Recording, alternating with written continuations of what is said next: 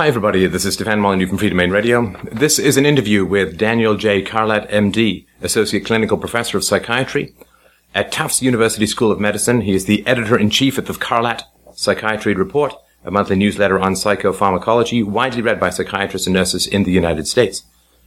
He received his undergraduate education at the University of California at Berkeley, where he graduated in 1983 cum laude and Phi Beta Kappa. He received his medical degree at the University of California, San Francisco, and went on to complete a residency in psychiatry at Massachusetts General Hospital in Boston from 92 to 95. He was chief resident of the MGH Inpatient Psychiatry Unit, Psychiatry Unit in 1995. He has recently released the book Unhinged, The Trouble with Psychiatry, a doctor's revelations about a profession in crisis. The links will be below the video and in the notes for the podcast. Hi, everybody. It is Stefan Molyneux from Freedomain Radio. I have Daniel Carlat on the line, and thank you so much for taking the time, and thank you for writing the book Unhinged. Uh, I thought it was a very, very interesting read. I thought very humanely put together and very uh, humanitarianly expressed, if I can use that phrase. Oh, well, thank you, Stefan. I tried to write a book that was understandable uh, to the general public, and I tried to avoid as much of the psychiatric jargon uh, as possible so that people could really have uh, a feel for what it's like to go through the training process and to actually work as a psychiatrist. So, you have some, I think, very fascinating things to say based on a couple of revelations you had about some of your patients. Uh, what, in a nutshell, is the problem that you perceive with psychiatry at the moment? At the moment, the problem is that when you go to see a psychiatrist, uh, many people assume that they're going to get a kind of holistic or integrative uh, uh, treatment approach, meaning not just medications, but some attempt to do some kind of psychotherapy. Uh, and uh, not all people, but some people are still shocked when they make an appointment with a psychiatrist and they have somebody asking them a lot of questions over the course of an hour with uh, uh, a clipboard writing down answers. Uh, and then at the end of the hour, rather than uh, having setting up a plan for psychotherapy, um, there is often talk about a medication and more times than not at the end of a typical first hour, so one hour after meeting a new patient, most psychiatrists will write out a prescription to uh, deal with whatever psychological problem the person is enduring. And that kind of fragmented care, where the psychiatrist writes the prescription and then refers the patient off to a different worker, a uh, different clinician for the therapy, is problematic. And that's kind of where we have come to uh, over the last 20 years. Uh, even though uh, um, we, we, it's it's not a situation that we really want. Even even psychiatrists don't really want that situation. And I think it's an interesting statistic that you talk about in the book that there's only one out of 10 practicing psychiatrists currently does any form of therapy. And I would imagine those aren't exactly the youngest psychiatrists on the block who may have been trained sort of in the 50s and 60s. Yeah, I mean, and I think it's, it's probably uh, that statistic is, is, a little misleading. I mean, I would I would say that um, uh, probably somewhat more than one out of ten psychiatrists do some form of therapy. Uh, but I think the the uh, the key take home message from that statistic and some of the others uh, is that the vast majority of psychiatrists see themselves as being psychopharmacologists rather than psychotherapists. And uh, a psychopharmacologist really is seeing a patient for an hour or so at the beginning and then uh, seeing them for 15 to 20 minute sessions uh, every month, every two months, sometimes as infrequently as every year for follow up sessions, uh, with the expectation that anything that's being missed by the medication is being taken up uh, during therapy with a social worker or a psychologist. And that is quite a departure from, of course, the original goal of psychiatry, which, you know, if you look at it sort of mid to late 19th century, the idea that, I mean, of course, there was the original biological drivers trying to find, uh, as you, as you mentioned in the book, syphilis was considered to be one of the breakthroughs in the understanding of mental illness as having biological origins. Then there was a phase of, you know, the traditional way that people look at psychiatry, that there's a, a guy with a goatee, uh, you know, and you're lying on a couch and he's asking you about your mother in strangely accented Austrian or German. And then it sort of swung back, as you've pointed out in the sort of 80s and 90s, it swung back very much towards the biological model, which came out of some success rates that were perceived for SSRIs, but also because there was a frustration, uh, if I understand your argument correctly, there was a frustration with some of the limitations of existing talk therapy. Yes. You know, and there's still a lot of psychiatrists out there with the goatees asking questions in whatever accents they're asking questions in. But I think the difference is that the results of the, that uh, uh, asking uh, question and listening to answer process is very different now from from what it used to be. Uh, now, when we're asking our questions, we're looking for patterns in the responses that give us a hint that there's a biological underlying disorder that is amenable to medication. Uh, whereas in the past, we were asking these questions in order to understand whether there was something wrong with the patient's life, with the patient's relationships, uh, with their work life, with um, their uh, with their ambitions, with their goals, uh, that um, uh, that they may not even understand something that is holding them back from fulfilling their dreams, and that used to be a perfectly legitimate question uh, and, and, and type of uh, hypothesis that uh, psychiatrists would would go through. Uh, now it's it's very rare. Uh, it's extremely rare to have uh, psychiatrists see his or her job as coming up with ideas for how a patient can improve their lives other than through the medication route.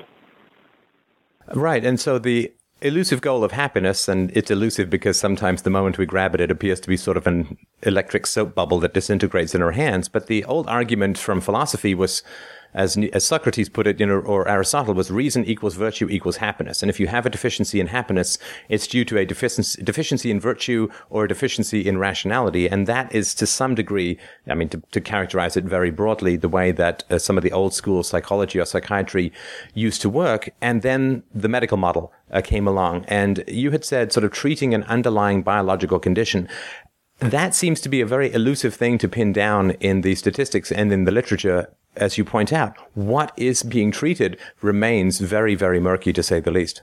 It does. We do know that what some of our medications do. I mean, we do know that there are neurotransmitters, neurochemicals in the brain, uh, most famously serotonin, norepinephrine, dopamine. Most people have heard of these, have talked about them. They they enter the public uh, vocabulary uh, very quickly, you know, um, and maybe you're a little bit low in your serotonin, you need, need to take your Prozac to up your serotonin.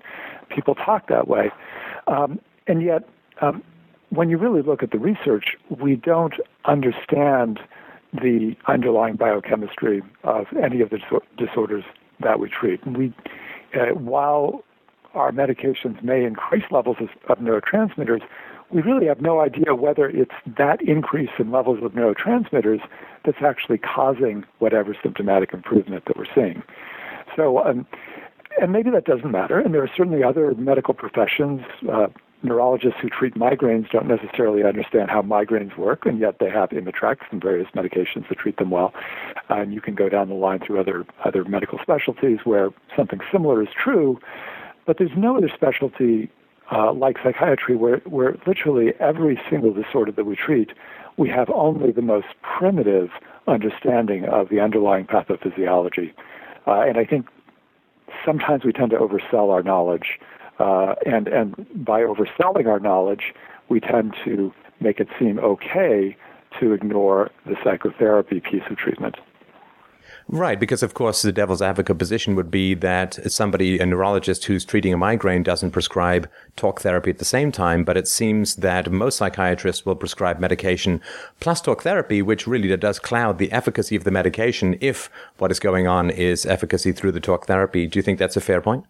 Yes, well, and, and certainly in other fields of medicine, it's less likely for talk therapy to be efficacious and effective, uh, such as for migraines. Occasionally it will be, occasionally it won't, but in psychiatry, we have plenty of uh, very large, randomized, controlled, double-blind, you know, gold standard uh, research trials showing that psychotherapy does work very well for many of the conditions. Uh, in in some cases, it works just as well as medications, and in, in other cases, psychotherapy works even better. Um, post-traumatic stress disorder, obsessive compulsive disorder come to mind as being examples of that. And then in other cases, medications clearly are the treatment of choice. Uh, but psychiatry is unique in the sense that we have these two alternative treatments that the psychiatrist could theoretically do, both of which are often equally effective, and yet the psychiatrist is choosing, based on his or her training, based on reimbursement, based on a lot of factors, to use only one of the possible treatments and is turfing the other uh, treatment to someone who usually has less training or different training. Uh, not in the case of psychologists, they often have just as much training, but it's just a very different kind of training. Right, and just off the top of my head, the the and I'm certainly not trying to say that psychiatrists are driven only by economic factors, but as everybody knows, who studied any economics, people do respond to incentives, as you say. An hour per patient versus 15 minute a patient, uh, 15 minutes per patient gives you significant uh, uh, gains. And also, of course, uh, if you are, do not have relationships with uh, pharmaceutical companies, there's a fair amount of income in the psychiatric profession through relationships uh, to to psychiatric drug manufacturers. And also, I would assume that it's a little less volatile to say to somebody, take a pill rather than, you know, you need to deal with your relationship with your mom, eh, you know, to, to pull a cliche out of my armpit in, in some sort of way. Are there any other factors you think that are drawing people more towards uh, drugs than talk therapy? Well, part of the factor is that we listen to uh, our patients, and and people do uh, talk with their feet, and people are making uh, appointments to see psychiatrists because uh, often they know that they're going to get a medication, uh, and people are busy, they're working hard, um, they don't necessarily have time to fit in, you know, a psychotherapy session a week uh, into uh, their uh, their schedule that may include, you know, exercise, spin classes, um, taking their kids to soccer practice, etc. It, it it is sometimes much more convenient to take a pill if the pill works. And personally, I have no problem with that. If if we at some point in the future were able to find a pill to solve all psychological problems in a, in a in a very meaningful way. I don't mean just uh, you know like the ba- a band-aid approach that just temporarily solves the problem, but in a meaningful way. Uh, I would uh, I see no inherent disadvantage to that, uh, but we certainly aren't at that point now. Uh, but I think you know, j- just to answer your question, it's it's it's multifactorial. It's not just that the psychiatrists are you know greedy doctors wanting to make money. Some of them are, some of them aren't. Uh, and it's not that just that the pharmaceutical company is pushing us to prescribe more drugs, but it's also the consumers that are finding, uh, gee, it's really convenient to wake up in the morning, brush my teeth, pop a pill in my mouth, and have my depression stay at bay uh, rather than uh, have to deal with psychotherapy. And I can certainly agree with that. I mean, if there was a pill to give us a six pack, how many of us would do a thousand crunches a week? I, I exactly. Could, you know, absent side effects, I can certainly understand that, life that is argument. hard enough, right? Yeah, life is hard enough. Now, the the two factors that would argue against that, in my opinion, is um, uh, one that uh, that there are of course side effects, and some of the side effects can be pretty negative, particularly if you uh, add medications to counter side effects. And as you say, the people can end up on a cocktail of up to half a dozen or more different medications, the long-term effects of which are not exactly well known or studied at the moment. Uh, it's sort of that's, that's the one aspect. And the second is, I'm not sure how many patients I think this is a, the case that you bring up in the book. Uh, I'm not sure how many patients or potential patients are really clear on the fuzziness or non-empirical scientific backing for the efficacious nature of these pills. Right, and those are two topics. They're they're uh, they're, they're two large topics that that each of which could probably form the basis for an entire show. Um, but they're important, and um, it, it, when patients come in and they uh, are prescribed a medication, they uh, they may be told by their doctor about the potential side effects but it's one thing to be told about them, uh, or it's one thing to see on uh, a TV commercial the, the long, absurd list of side effects that always include uh, you may you might die on this medication, but that's very rare. Um, but then it's another thing to actually experience them, and uh, the side effects are so unpredictable in my experience. You know, I, I could prescribe a medication to somebody, and it could be uh, experienced by them as taking a vitamin C tablet with absolutely no side effects whatsoever. Uh, but on the other end of the spectrum, I could prescribe a uh, what would be considered to be a benign medicine, a Prozac-like medic- medication that usually doesn't cause any side effects. Uh, and, and, they could call me back uh, the next day and tell me that they are so agitated that they're jumping out of their skin uh, and that they uh, are on their way to the emergency room to get treatment for it. Uh, most people fall somewhere in between, and the most common is a side effect is some sort of sexual problem affecting, you know, 50 to 70 percent of patients who take the, the most common types of antidepressants. Not a life-threatening side effect, uh, but um, kind of a life-deadening uh, side effect for a lot of patients. Yeah, I would say that the depression must be pretty bad for people to prefer sexual dysfunction to that degree, uh, because that's a pretty pretty important source of pleasure in life. But uh, yes, of course, of course, and there are definitely people that experience the uh, lack of sex drive or the lack of the ability to perform sexually, uh, and and decide that they're willing to pay that price. Uh, but there are others who may not even realize that uh, there are options. And because of the nature of the, the, the, very quick visits these days with doctors and psychiatrists, uh, there are many cases where a depression might be treated perfectly adequately by a few weeks of therapy or even watchful waiting, uh, because sometimes depressions go away on their own. Uh, and in, in those cases of therapy or just waiting it out, of course, there aren't any side effects at all. Right, or you could get into beneficial lifestyle things like diet and exercise, which have been proven fairly efficacious in treating some milder forms of depression and end up with, you know, better life habits overall rather than pills and so on. Exactly, and I think the uh, the problem is that uh, there are very few incentives for psychiatrists to do anything other than to prescribe a medication because that's what they've been tra- trained to do. Uh, and if uh, if you have if your only tool is a hammer, everything looks like a nail, as the cliche goes. Uh, and I think that is a problem. That is a continuing problem in, in my profession. I'd like to ask a little bit about some of the stuff which is troubling to the layperson, even the fairly amateur layperson like myself, which is uh, you may or may not uh, want to speak about this, but some of the off-label prescriptions towards children that have not gone through FDA approvals uh, or or the long term health effects uh, on kids. I think, as you point out in the book, five percent of children and ten percent of adults are on uh, antidepressants. Five percent of children are on some sort of SSRIs. I mean, it seems like it's it's a it's a stretch for some of this stuff for adults, given the lack of a biological test or basis for what is claimed to be an illness. But I think with regards to children, that's where I think there's a lot of recoiling in general society as a whole. And it may be just a lack of information. I don't want to, you know, lead a witch hunt where there's, there's better information, but it does seem that there's quite a lot of, not exactly experimentation, but quite a lot of, you know, let's uh, medicate and see uh, for, for kids without the long-term effect uh, study on, on health. Yes, and that is the case for treating children for a range of problems, not just depression, but also increasingly for attention deficit disorder and for bipolar disorder or other uh, severe uh, disorders where um, children are so troubled that they literally cannot function uh, and they, they uh, suffer uh, violent outbursts toward others or toward themselves. Now, those are really serious cases. These are children that really need treatment. Uh, often the non medication approach just is not available to them because it's much more time intensive to understand the situation of a child and to treat them than it is for an adult.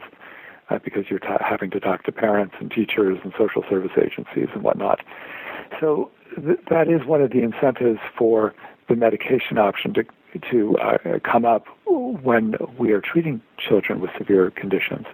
Uh, and you're quite right to say let's not go on a witch hunt because uh, I've certainly treated children with meds. Uh, I have plenty of very skilled colleagues in child psychiatry that uh, that try to minimize their use of prescription medications, but find many times that they work very well, and they they also try to either do therapy themselves or find the proper combination of treaters, therapists, social workers uh, to do the right kind of treatment uh, for children. Uh, but I think, you know, in the sense that we are acutely aware of the vulnerability of children, it does cause society a great deal of discomfort uh, to hear statistics like, uh, you know, there's a, uh, a 40-fold rise in the diagnosis of bipolar disorder in children, which was one of the statistics over the last 10 years, one of the statistics that I talked about uh, in the book. And when you have more and more children, especially young children, diagnosed with a serious condition like bipolar disorder, they are inevitably going to be prescribed serious medications like antipsychotics, uh, lithium, Depakote, which are anticonvulsant medications. Uh, all of these meds have potentially quite harmful side effects uh, and some of the side effects are even worse in children, such as obesity on antipsychotics, than they are in adults. Uh, so it's it's it's a tough problem. It's a nuanced problem, uh, and and the s- solutions I think are to be very thoughtful as clinicians in treating children. Right. I mean, one of the things that you know, theoretically could be a, a, tragedy is, is, I mean, with, with sort of family disintegration, increased poverty, you know, fewer resources available to children, the atomization of extended family, which is less uh, childcare availability, deterioration of the environment in public schools, uh, you know, which, which makes children more restless and so on. It just seems to me, and again, this is completely amateur opinion hour, so I apologize if I'm treading on any professional toes, but it just seems to me that it could be quite tragic that rather than trying to deal with things, which no psychiatrist would be able to do, of course, as an individual or even as a community, when we're looking at the sort of familial dysfunction as a whole, uh, which is resulting in destructive or negative behaviors to say, well, you know, here's a pill rather than trying to tackle the whole thing, which would be a full social effort. Again, I'm not sort of trying to pin the whole thing on psychiatrists, but we don't know for sure uh, yet, but it would be a tragedy if that were the case. Uh, yes, indeed. Uh, I, I would agree with that. Now, another, uh, again, I'm, I'm, sort of trying to present the psychiatrist's view of, of issues which uh, I don't want to speak for general society, but a ridiculous thing to try and do. But uh, some rumblings that I've heard among the, the lay people about this is the, about the DSM 5, uh, which I guess is coming out in uh, a year or two that there seems to be some misunderstanding or confusion about the nature of the diagnosis, sorry, the, uh, the DSM, which is, is the statistical diagnosis. Uh, sorry, why don't you give me the full phrase because it, it, escapes me at the moment. Oh, yes. The, uh, that is the Diagnostic and Statistical Manual of Mental Disorders. Right. And this is not based, or, or, is very rarely based on sort of objective biological medical science, but is voted on, which is not to say completely irrelevant, but is voted on by a group of psychiatrists uh, and has a few hundred, and I think that's going to expand to some degree, uh, a few hundred disorders that uh, people have to meet a certain number of, uh, I guess, um, criteria yes. for um, having sort of low or, or high uh, ratios of sort of minor depression or major depression. Uh, you talk about, you know, sort of sh- average shyness versus social anxiety disorder and so on. I wonder if you could talk a little bit about the process by which that is being expanded and some of the controversy, even within the psychiatric community, about that manual. Well, yeah, I mean, one of the big uh, controversies that has been ongoing is that if you look at the history of the manual, uh, which was first published back in 1952, the number of mental and psychiatric diagnoses has increased progressively so that there were about 100 in 1952. Uh, in uh, 68, when the next version came out, there were 180 or so. Uh, and it, it, kept going, and, and the current uh, version, DSM 4, has approximately 300 uh, different diagnoses in it. So people scratch their heads and say, you know, from 1950 to uh, to now, could we really have gone from 100 mental disorders to 300 mental disorders? Uh, and how how could that have possibly happened? Clearly, uh, over over the course of those 50 or 60 years, people haven't changed greatly in their brain chemistry. Uh, so there's something arbitrary going on, and you're quite right. I mean, uh, uh, over the over the years, as we uh, gain better understanding of people, and as we learn about the different kinds of problems that they face, uh, psychiatrists have done um, epidemiological research where they simply find out what, how, how, many people have certain symptoms, and they've come up with uh, a, a more more what they would call more sophisticated ways of describing uh, suffering. So uh, whereas we used to just think of a, something called anxiety neurosis in the 1950s, which sort of was a catch-all category for anybody who was nervous, uh, now we uh, talk about panic disorder as opposed to obsessive compulsive disorder, as opposed to generalized anxiety disorder and phobias and so on and so forth. So there are, there are now eight or nine different anxiety disorders. And that's not necessarily a bad thing. I mean, I think that's uh, uh, that mirrors you know scientific progress and more sophisticated more sophisticated classification uh, in medicine and and in other fields, and that's kind of how science operates.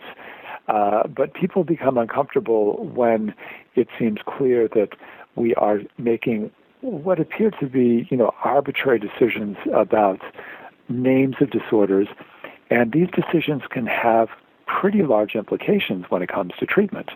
So if you happen to change the diagnostic criteria for, say, bipolar disorder or depression um, from one manual to the next, uh, that can mean that many millions of more people are diagnosed with that disorder than, than used to be diagnosed. And of course, that comes with implications for medications or therapy and uh, disability, psychiatric disability payments, uh, and whatnot. So that's I think that's one of the big criticisms, and that's that's a real criticism, but uh, but but I think it, it, that that critique can go a bit too far. Right, right. And yeah, people are, I guess, concerned that normal human functioning can at some point become pathologized and medicated for you know, profit again. I'm not trying to sort of imply that psychiatrists are driven by profit, but, but there is that sort of issue. And of course, there is the state as well, right? So there are hundreds of dollars that are presented to school boards for every child who's on uh, medication. And that may, again, it's hard to know, but that may skew people's decision making when it comes to that. Uh, when a system is, is flawed, I think public schools uh, in, in the United States in particular can be viewed as pretty flawed. Uh, when systems are flawed, oftentimes, of course, children are the easiest to change, so to speak, because they have the least power. And rather than try and improve school functioning or, or that, they can may have some incentive to say, well, the issue is, is biochemical. Yeah. Now, w- would it be unfair, though, and I'm I'm sort of going to, to the limits of criticism as far as I understand it, that I've seen some criticisms of uh, psychiatric diagnosis to say that until the science can establish a biological root for the issues. And it may be hazy, it may be imperfect. A lot of these diagnoses, as you point out in your book, overlap. Would it be unfair to characterize these as helpful metaphors rather than scientific classifications?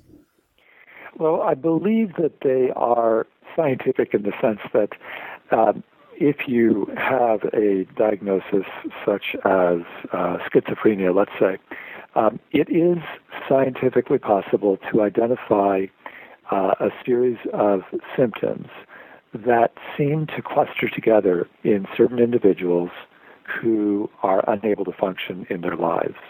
And I don't think it's unfair or necessarily unscientific to come up with a, a scientific sounding name like schizophrenia and apply that name to people who appear to cluster together symptomatically and who appear to benefit from similar kinds of treatment. So um, that that I, I wouldn't really call that a metaphor. But of course, in choosing schizophrenia, I'm, pro- I'm, I'm sort of choosing the most biologically based, quote unquote, sort of disorder uh, that we treat. So I think there is some science to that. But um, the, there's been much more uh, criticism about things like social anxiety disorder, where we're really treading a fine line in some cases uh, between normal shyness and an actual disorder. And uh, there's been books written uh, uh, about about social anxiety disorder versus shyness, uh, and and that's one of the um, very hazy sort of diagnoses that we do have to be careful of, so that when someone comes into my office and says that they feel uncomfortable in crowds or that they blush or have uh, anxiety symptoms when they come into a party where they don't know anybody, I have to be very careful not to pathologize something that might be a normal human experience. I too feel uncomfortable going into large rooms where I don't know anybody. Uh, many people have that that uh, experience. Uh, do we have to be put on Paxil or Celexa or Zoloft for that experience? And I think that's where uh, uh, the skill of being a psychiatrist uh, comes in. You have to um, resist the temptation to pathologize and resist the temptation to over medicate and to to really ask the patient, is this a disorder that is causing you so much distress that we really should call it a disorder and that we should really treat it because possibly this is not something that we need to treat. Yeah, it could just be called what we used to call a personality, right? Which has a wide combination of strengths and weaknesses. I'd like to give you the opportunity, uh, if you would, uh, if you could imagine that you could, uh, you know, skywrite a manifesto for your profession, which uh, I know is a. let's let's talk about grandiosity, shall we? but let's say that you could uh, write a manifesto for your profession. Uh, obviously, you have some criticisms. What, where is it that you would most like to see the discipline of psychiatry go, and what habits would you most like to encourage in your fellow psychiatrists moving forward? Well, I would like us to seriously re-examine whether it makes sense for all psychiatrists to go through eight years of uh, medical school followed by uh, medical internship followed by uh, psychiatric residency. And that's the common uh, that really is the training for a psychiatrist. Uh, and and when you really look at what I and most of my colleagues do on a day-to-day basis we only use a, a very small fraction of the uh, medical training, uh, the training in cardiology, the training in how to how to set broken limbs and uh, delivering babies. We, we, use almost none of that, uh, uh, and and yet what we really do use is is stuff that we're we hardly receive any training in at all, which is psychology and psychotherapy. So I've made a case uh, for us to think about reforming Uh, uh, our our training so that we sort of reverse engineer. We look at the skills that we need, that we use on a day to day basis, and then we think about what kind of training do we actually need in order to be able to actualize those skills with patients. And wouldn't it be nice to create a program like that where you would have an ideal mental health clinician who would be able to prescribe medications and do the psychotherapy and really understand a patient well enough to know when it's time to maybe stop a medication and move to psychotherapy uh, rather than going along with the type of treatment that we feel now is so normal and we seem to have accepted, which is the the split treatment or fragmented treatment, where I will do one thing and I will have someone else who is trained somewhere else to do something else. So I've really advocated for a college of psychiatry, which is different from medical school and, and psychiatric residency. It, be, it, would be more like a four-year uh, program after college, where you would, you know, you would graduate from college. You would find you would be somebody, as many many college grads are, very interested in psychology and therapy uh, and the brain, and you'd be able to go to a four-year graduate program called psychiatry or College of Psychiatry, where you, you would learn equally the skills of psychology and psychotherapy and psychopharmacology, and you would also learn enough medicine to be able to understand when you need to refer somebody to a primary care doctor or an endocrinologist for a thyroid problem, but you wouldn't necessarily learn how to treat all those problems because in actuality, when was the last time you saw a psychiatrist do a physical exam or or treat a you know a medical problem. It, it happens very rarely. Right, right. Well, I think that would be uh, that would certainly be very interesting, and it is, I think, quite tragic that psychiatrists don't get as much training in uh, in therapy or, or in talk therapy as they could because it's not something you want to try and invent on the fly uh, because you know you don't want to mess with people's heads without sufficient training uh, and so I think that's another reason why it's a little easier to reach for the prescription pad which is less risky less controversial and which you of course have had much more experience doing so So I really, I also want to give you the chance to uh, to give people uh, who listen to this show your uh, your contact information on the web, your websites, uh, your your uh, your book, and to make sure that people who want to pursue this knowledge further have uh, have a good place to go. Sure.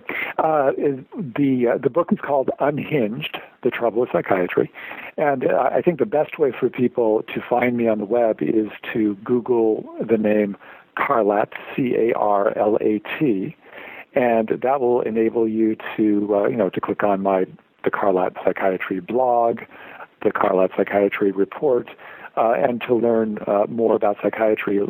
Much of the information uh, that I publish on the web is free, you know, to anybody. So it's it's not as though you need to to purchase a membership or a subscription. You can just read about it and and learn more. And did you have? I, I had a little trouble finding it uh, in electronic format, though I did eventually find it through Kobo. Uh, do you have any plans for an audiobook? I didn't uh, see one when in my travels. Oh, uh, it, you know, I don't know that. In the as far as uh, Unhinged goes, which is published by the Free Press and Simon and Schuster, uh, they have their own plans, and I don't know what it is. Um, I, well, why would they tell you? I mean, you're only the author. I mean, why would, you be, nice. kept in the loop? Yeah, yeah. Well, I mean, I know, I know that it, it's available, you know, on Kindle as all as most books are. But I, I did uh, understand that there were some problems with with the uh, accessing the audio version uh, of it. Uh, but I believe that they uh, had fixed that, or that they were trying to fix that. So let's Beautiful. hope that they have.